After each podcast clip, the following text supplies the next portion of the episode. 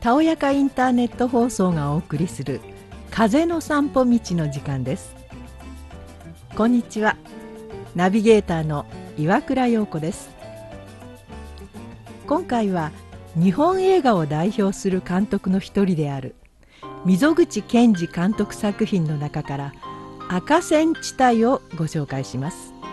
溝口監督は「右月物語」「三章太夫」など58歳の生涯で約90本の作品を監督しました。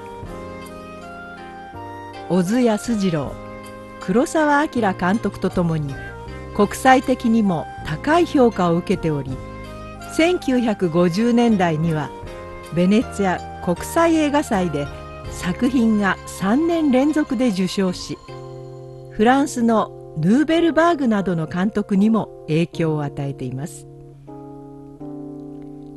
1956年公開の「赤線地帯」は溝口監督の遺作ともなった作品です。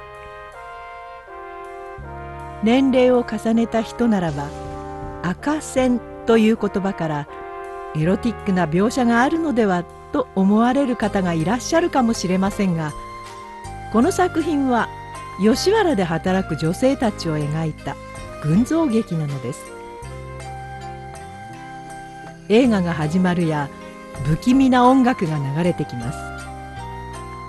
ピンク色の妄想を抱いていた方はいきなり面食らうかもしれませんね。男と女の愛欲や騙し合いを暗示しているのかと気を取り直しタイトルバックに映される浅草の風景の街でどんな出来事が起こるのだろうと思わせて。実はこの赤線地帯には濡れ場もなければ不思議な現象も起きないのです。一人息子のために働く夢子三増愛子。病弱の亭主と血のみ子のために働く花江。小暮道代。父親の借金が原因でお金に執着するようになった休み若尾綾子。田舎に嫁入りしたものの破綻する頼江町田博子。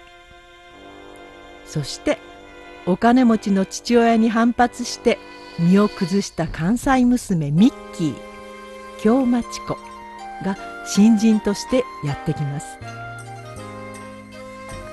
彼女たちはそれぞれ悲しい現状を背負っていますが溝口監督はどこまでもカラッと描いています。何といっても夢子のグダグダ感が熾烈です。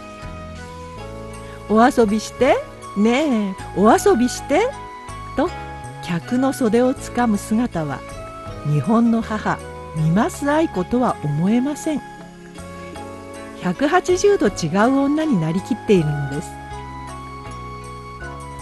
祇園林で艶やかな芸妓を演じた小暮道代がまさかの草履履きで赤ん坊にミルクをやる姿も必見です。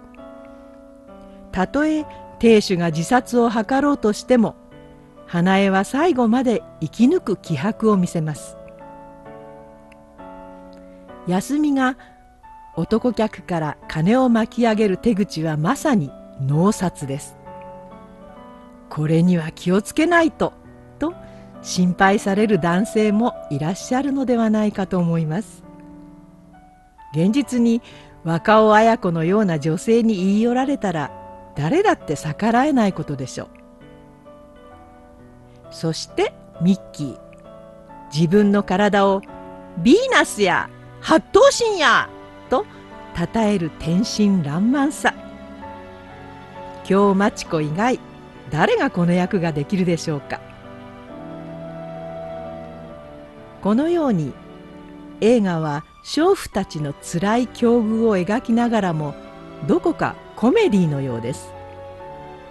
しかし喜劇のオブラートに包んでいるからこそ行間に悲しみを感じ彼女たちのそばに寄り添うことができるのだと思われます。